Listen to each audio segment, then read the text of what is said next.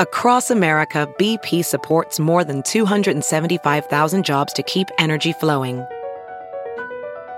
Jobs like updating turbines at one of our Indiana wind farms and producing more oil and gas with fewer operational emissions in the Gulf of Mexico. It's and, not or. See what doing both means for energy nationwide at bp.com slash investing in America. As a professional welder, Shayna Ford uses Forge FX to practice over and over, which helps her improve her skills. The more muscle memory that you have, the smoother your weld is. Learn more at meta.com slash metaverse impact. As you write your life story, you're far from finished. Are you looking to close the book on your job? Maybe turn a page in your career? Be continued at the Georgetown University School of Continuing Studies. Our professional master's degrees and certificates are designed to meet you where you are and take you where you want to go. At Georgetown SCS, the learning never stops, and neither do you. Write your next chapter. Be continued at scs.georgetown.edu slash podcast. It was a season that saw seeds planted by a legend bloom on the biggest stage possible. I still think of 2004 as part of the healing from 2001. This has got to be the greatest day of my life. A season that brought out the best. We're right in the middle of this championship, so we'll just see what happens at Homestead. And the worst. And now they're tackling one another and a fight is on in the pit area. While crowning a champion in the most suspenseful way. We dodged a huge, huge, devastating proposition that would have taken us out of this championship. A racing season that was one of the most impactful in the sport's history. There's so much going on behind the scenes in 04, but the headlines that made the sport continue, I think will be 25 years from now when we're celebrating the 100th. Somebody will look at a, a yardstick of our history, and that'll 2004 is going to be on there. Motor Racing Network welcomes you to NASCAR Live Presents 2004 Chasing History. Hello, everyone. I'm Mike Bagley, and welcome to episode two of NASCAR Live Presents 2004 Chasing History. In episode one, we chronicled all the change that the sport encountered at the beginning of the year. Nextel replacing Winston as the Cup Series title sponsor, the exit of Pontiac, the introduction of the chase format, and much more, as well as Dale Earnhardt Jr.'s emotional win in the 46th running of the Daytona 500.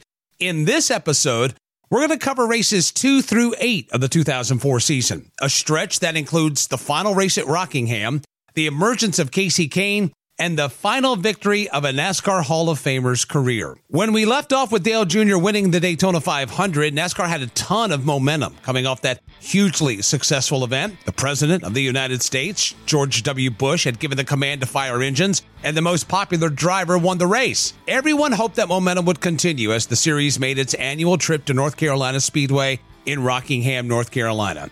The Rock, as it's known, was a unique one mile track that had a surface so abrasive that tires would have nightmares. Just like the entire sport, Rockingham, though, faced change. Entering 2004, the track had its schedule reduced to just one race after hosting two events annually for decades. Goodyear also brought a new, softer tire for the event, meaning that tire wear would be even more in focus for that race. The 400 mile race brought fans everything they'd come to love about Rockingham. Towards the end of the race, 2003 champion Matt Kenseth had taken control of the event. But as he took the white flag, he had a rookie Kasey Kahne and young gun Jamie McMurray breathing down his neck.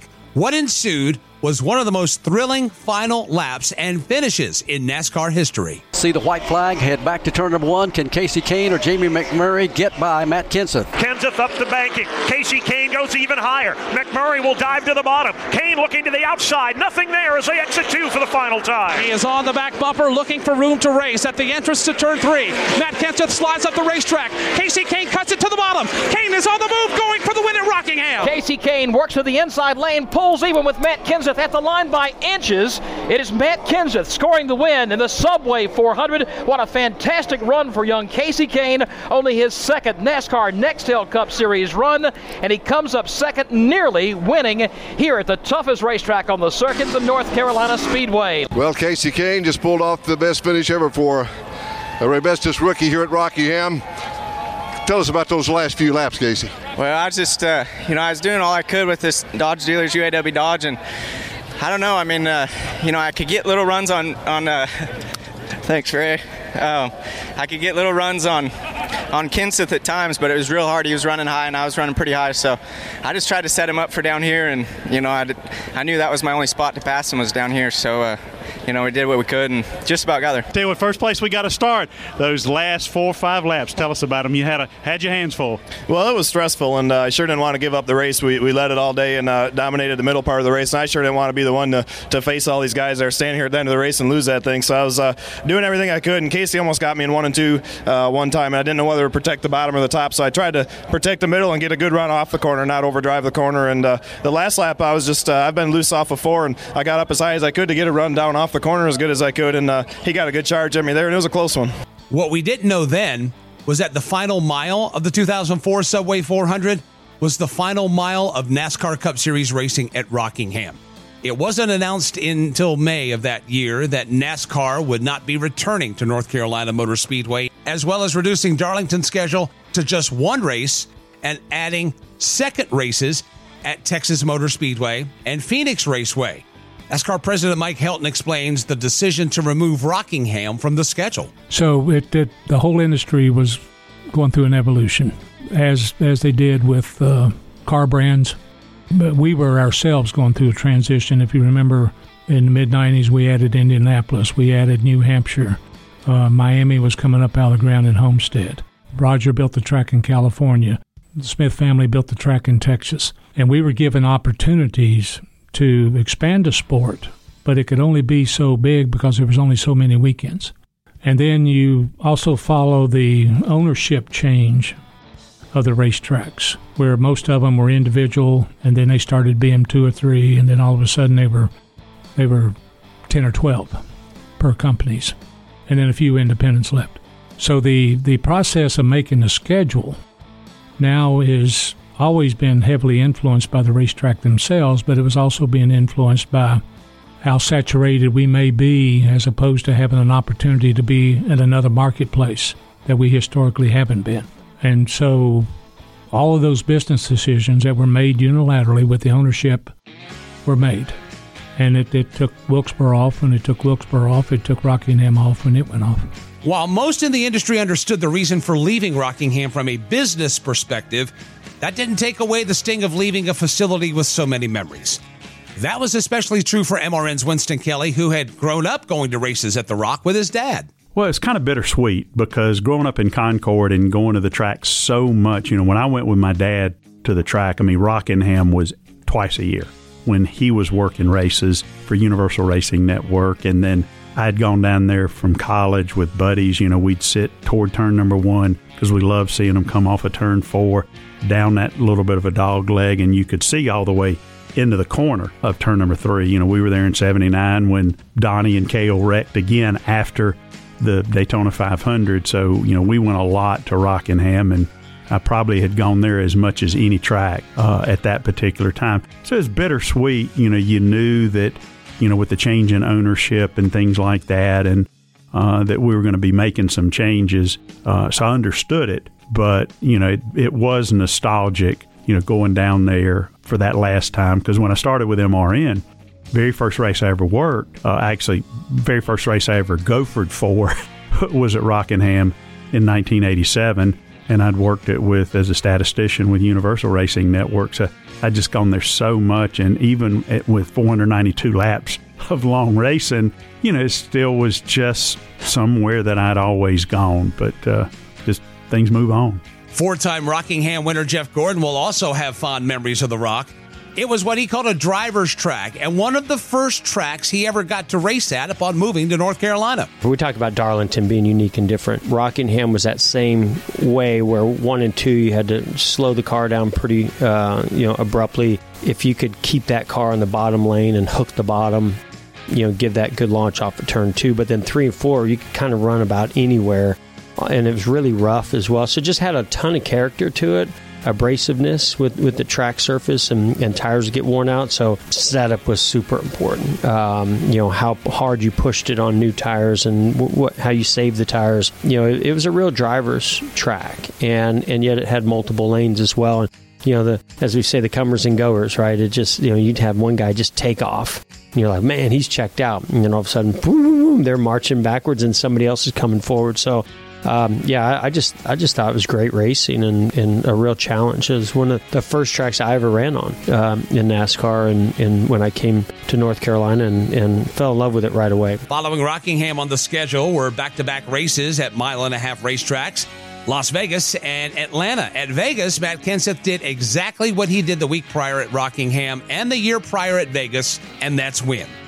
Matt's winning wasn't the only thing notable about that Las Vegas race, though. That weekend also marked the Cup Series debut for Kyle Busch. It wasn't a race to remember for the younger Busch brother as he crashed out early in the going.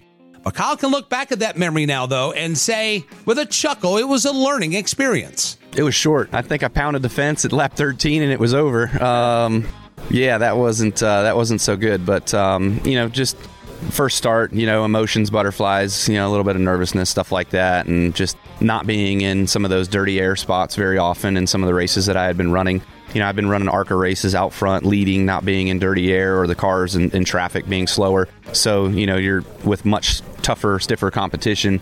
Yeah, it was just a big learning experience for me and the other races that I ran there as well, too. The next week at Atlanta, Dale Earnhardt Jr. joined Kenseth as multiple time winners in 2004 with the two combining to win the first four races of the season. It was beginning to look like the season would be a battle between Kenseth and Earnhardt Jr. Those two had always been connected to each other, having been in the Xfinity Series at the same time, and both entered the Cup Series on a full time basis in 2000. Now, while Jr. reached greater heights in the Xfinity Series, Matt won their Rookie of the Year battle in 2000 and then was the first of the two to become a Cup Series champion. MRN's Dave Moody remembers the Kenseth Jr. rivalry fondly. I, I loved it because they were so different. Junior was in his own way flamboyant. You know that was back that was back in the era. Uh, dale jr then is different than dale jr now. Dale jr back then lived for video games cold beer and sleep until noon. I mean how many times did the first practice go off without junior? Because he, he hadn't quite woke up yet and was still kind of shambling his way toward the garage much to the chagrin of his crew chief Kenseth was just the opposite, right? He was cool, calm, collected, totally professional, not flamboyant, but methodical and consistent, and never opened the door by having a disaster of a day to allow somebody to gain 30 or 40 points on him in, a, in an afternoon. I just thought they were they were so fascinating together as rivals because they were both ends of the spectrum. Following trips to Las Vegas and Atlanta, it was time to head to a favorite of both drivers and fans alike, Darlington Raceway. That race saw the first winner of the year not named Kenseth or Earnhardt Jr., and it so happened to be a young California driver holding off a former series champion to get his first victory at the Lady in Black. Bobby Labonte has caught Jimmie Johnson. Catching and passing are two different things. Labonte looks low down here in turn number three. Not able to do anything. Johnson swings up. Labonte looks low. Now Labonte swings up behind Jimmie Johnson. Was there for a moment. Has to get out of the gas, though. Fall back in line behind Jimmie Johnson, who leads yet again. Now two laps to go as they go back to turn one. Jimmie Johnson, Bobby Labonte fighting for the win at Darlington. One car length apart. The Lowe's Chevrolet, the Interstate Battery Chevrolet. Single file. Here comes Labonte with a good head of steam looking for the lead. Bobby Labonte gets a good run. He looks to the inside, still not able to get up alongside of Jimmie Johnson. Johnson has the advantage by one car length and three. Again, Johnson sweeps up the racetrack, but Labonte has nothing for him this time. Heading down the line, white flag is in the air. Jimmie Johnson leads them down. Will he be leading when they come back? Bobby Labonte, two car links back as they go to one. Bobby Labonte fighting hard, trying to take the win away. Jimmie Johnson fighting hard, trying to hang on to it. One car length between Jimmie Johnson and Bobby Labonte as they head to the back straightaway for the final time. Bobby Labonte gets a run up onto the back straightaway. Labonte looks low, not able to do anything just yet. Jimmie Johnson has been sliding down here in turn three. Labonte goes up high. Now he pulls a fake, looking low. Labonte follows off turn four. Labonte within a car length looking for a chance to make a move. Will he be able to do it? Coming down to the line? No, he will not. And Jimmie Johnson scores his first win at the Darlington Raceway, holding off a hard charging Bobby Labonte. Bobby Labonte gave you a couple of good strong runs. Tell us about the almost passes and what you did to hold him off. Yeah, I knew he was coming, and I was a little tighter than I expected on the start of that run. So I, I knew that I really kind of needed to protect the high side. If he got inside of me, we were racing hard at the end, and what happens happens in a sense. So uh, I just, you know, I tried to just try to keep my momentum up around the top, and he got inside of me a few times, but I had my momentum up and was able to clear him, keep going. That was the first of what would be three Darlington victories for the future seven time Cup Series champion Jimmie Johnson. That win moved Johnson up to sixth in the point standings following five races, joining Dale Earnhardt Jr., Matt Kenseth, and Kasey Kahne as early season title contenders. The next week at the Bristol Motor Speedway, another contender emerged in Kurt Busch. The victory came as no surprise as Busch won his first career race at Bristol and was already beginning to emerge as a bit of a short track ace in the sport. Kurt, as any driver in NASCAR is, was happy to visit Victory Lane, but admits that he was trying to stay off the radar early that season. Yeah, Bristol was early in the year, uh, one of my favorite racetracks. You know, over the years, I was able to win there six times, and it was just one of those tracks that spoke to me. And if you could get on the bottom of turn four and have that clean exit and pass guys, that was the key back then. But all in all, though, uh, I'll still be honest with you, we were trying to stay off the radar. We were trying to lay low, and back then, only 10 guys got in the playoffs. And so we, we won that race. Yes, now we're a race winner. That didn't mean anything then. You just had to have consistency with your points. And our goal was consistency, stay under the radar, stay out of the news, because uh, I, I, definitely had a, a, tough 2003 with everything going on. And so uh, that was our goal, was a team effort on the marketing side, the racing side. And that was my third, fourth full-time year. That's when you see a lot of big champions in all of sports find their way because the game slows down or the racing slows down and you're able to digest it all. And Jimmy Fennig was definitely the key factor that uh, was the father figure to get me in line. The driver who Busch held off to win that race was the master of Bristol up until that point, and that master is Rusty Wallace. Early in 04, Rusty was trying to end a multi year winless streak, and though he would race through the end of the 2005 season, plans for his retirement were already beginning to take shape. I knew that probably at the beginning of 04, and I talked about it in length to my wife. I talked about it in length to Roger Penske, and Roger was all for me hanging it up because he says, look, he said, you've accomplished about everything in this sport. Yeah, you haven't won the Daytona 500. I know you want to do that real bad, you know, but everything else you've done pretty good at, you know, uh, won at a lot of different racetracks. He said, I don't want to see you get hurt, man. I just don't want you to see you get hurt. I want you to be in, be in the top of your game, and uh, you just need to think about it. I'm not going to force you to get out of the car, but I'm going to, if that's the decision you make, I think it's the right decision. Said, okay. So I did that, and then probably the one thing that really pushed me over then is then some of the, when the, some of the TV companies got wind of it. Then I got approached by a couple of them, and the last one I got approached by was ESPN, and he said, you know, we're coming back in NASCAR, and they got the deal, and uh, it was going to start in 2007, I, but I'm retiring at the end of 2005. And so I started thinking of, I said, well, I got an income source here. When I, if I hang it up, then I go to work for television and won't notice a big difference. And so that pretty well made me to do it. Now, if, if I wouldn't have had a deal lined up, I'd have probably been pushing a go couple more years of driving. But I had that pretty well put together. And I knew if I didn't take it, because I had it offered to me, if I didn't take it, then somebody else was going to take it. So that's that's what happened. And uh, I got out of it. And But I t- it took me a long time to get over not driving a race car. While Rusty's career was winding down, Kasey Kahne's career was only beginning to ramp up. Kasey, a rookie for Evernham Motorsports, had come up just short of winning in only his second start in that thrilling Rockingham finish. And then again, he finished second to Matt Kenseth at Las Vegas. The first race of April was held at Texas Motor Speedway, and it looked like that it might be Kahne's day to break through. He started third, led a race high 148 laps, only to ultimately finish second again, this time to Elliott Sadler. And while Kasey was struggling to close out races, it was clear he was a star in the making. Dave Moody remembers all of the hype surrounding the Washington native. He was as good as advertised and may, maybe better. He came in with a lot of hype and a lot of discussion. He followed in the tire tracks of Jeff Gordon. Wait till you see this kid that's just come in off the dirt tracks. Because he's pretty phenomenal, and he could he could hang that right rear out there, and he could just feather that throttle, and the rear end's twitching all the way through the turns, and you're like, this kid's never gonna make another lap, and he made another and another and another. That race also saw Kenseth relinquish his hold on the points lead to his teammate Kurt Busch. Now let's go back to Rusty Wallace. Entering the eighth race of the season, his winless streak stood at 105 races and was nearing almost three full calendar years, with his last win coming at the California Speedway on April 29, 2001. It was time to head to Martinsville, though, a track where Rusty had already won six times in the past. Given his second place finish at Bristol a few weeks prior, many thought this could finally be the week. Rusty had stiff competition, though, with drivers like Jeff Gordon, Jimmie Johnson, and Dale Earnhardt Jr. starting up front. Jeff Gordon brings them down out of turn number four, waiting for the green flag. Not yet in line, about 100 feet from the line. Now the green flag goes out, and Jeff Gordon jumps on the throttle, races off to turn number one, goes in there all by himself. Front two run nose to tail.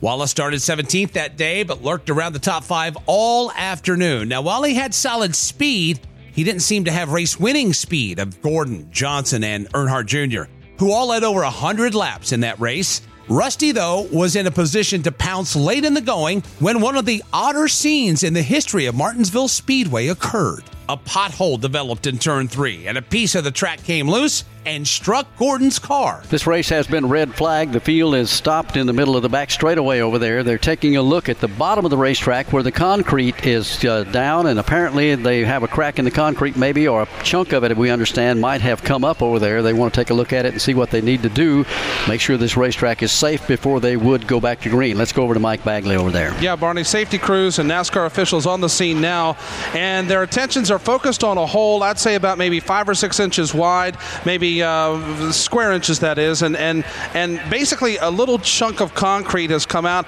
was sitting in the outside lane, but now they basically stuck with a crater down to the inside in this concrete groove, and right now they're trying to assess the situation of what they could do. It looks like that uh, another piece could come up, and that's what they're trying to do to make that as safe as possible for when we do go back under green flag conditions. One of the drivers that reported to NASCAR the problem with the track, Jeff, uh, did you receive any damage to the car, and how much did it do?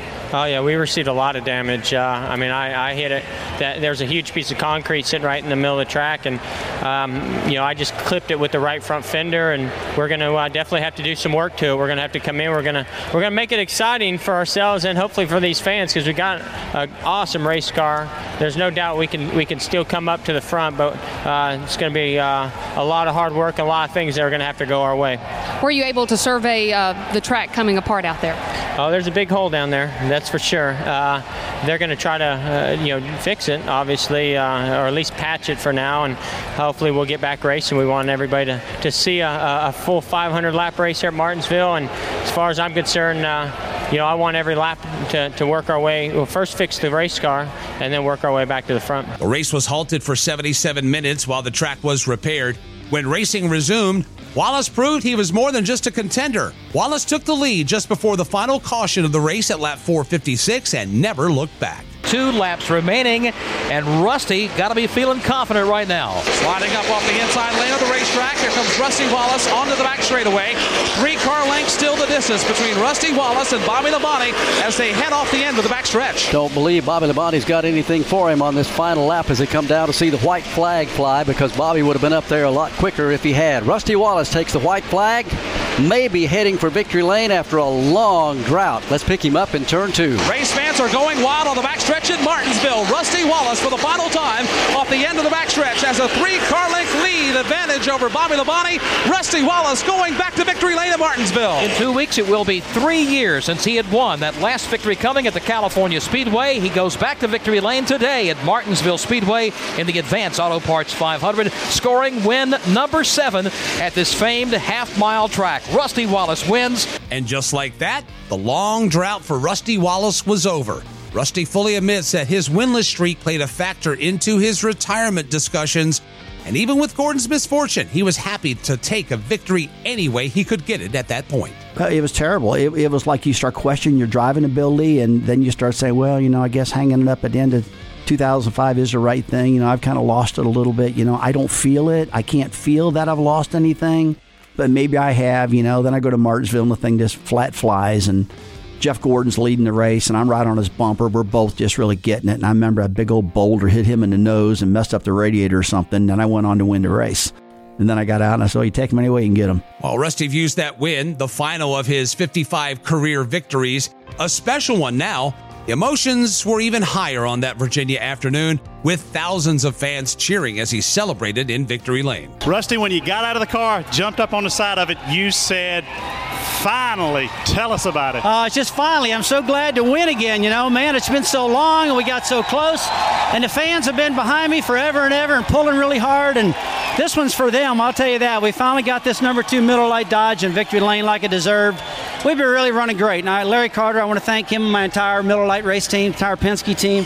Engine was great, and the brakes really worked good. The performance friction stuff with uh, the Brembo stuff was just great today. I just uh, had a great time, and I just uh, I'm going to go home, have a cold Miller Lite, and think about it. That's that's pretty cool. That's about time. so nearly a quarter of the way through the 2004 NASCAR Cup Series season, we had already seen an Earnhardt go back to victory lane at Daytona. The defending series champion showed that he might be primed to repeat. A rookie already beginning to blossom into a superstar, and a legend return to victory lane. Next week on episode three, our journey through 2004 continues with a trip to Talladega Superspeedway, the crown jewel Coca Cola 600, and another legend ending a long winless drought. Here's Mark Martin rolling out of turn number four, heading down to the white flag. One more lap around, and he'll be heading to victory lane. Let's grab that battle for second place. Tony Stewart has it. One final chance for Earnhardt Jr. to take the spot away. They go to turn two. Tony Stewart slips up off the inside lane of the racetrack. Here comes Dale Earnhardt Jr. They dive for the bottom, almost make contact. Earnhardt wiggles down the back straightaway for the final time as Mark Martin is off for the checkered flag. Mark Martin on his way to the win. Let's pick up the battle for second. Earnhardt Jr. pulls even with Tony Stewart. They work off turn four. Stewart pulls out in front. He'll finish second. Earnhardt Jr. finishes in the third spot. Jeff Burton finishes fourth. Scott Riggs comes in in fifth for Mark Martin, his fourth win on the Monster Mile, and he breaks a 73 race winless streak. Until then, I'm Mike Bagley. For all of us at the Motor Racing Network, thank you for joining us on NASCAR Live Presents 2004 Chasing History.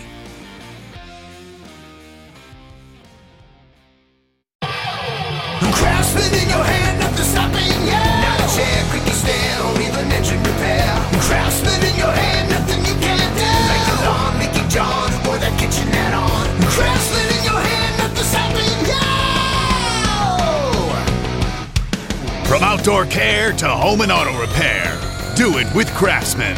Find the tools, equipment, and storage you need at your local Lowe's, Ace Hardware, or Craftsman.com. Kyle Larson brings his Chevy tires Sunoco Racing Fuel. From fueling NASCAR champions on the track for over 20 years to innovating 94 octane, the highest octane on the market. Performance is what Sunoco does. All Sunoco fuel at the pump meets the same top tier standards as the fuel used in NASCAR. Money stop here for Ryan Blaney. Four tires with Sunoco fuel. From the track to your tank, you can trust Sunoco to help your vehicle perform at its peak. NASCAR season is here, and Toyota Racing is looking for clashers. Did you clash at the Coliseum with your favorite Toyota drivers? Clashing with the HOA who won't let you carve bell number 20 into your lawn? Or maybe your Tyler Reddick shirt clashed with your pants while meeting the in laws? If you're a clasher, then we want you. Be part of the action at toyota.com slash racing. Toyota, let's go places. NASCAR is a registered trademark of National Association for Stock Car Auto Racing, Inc.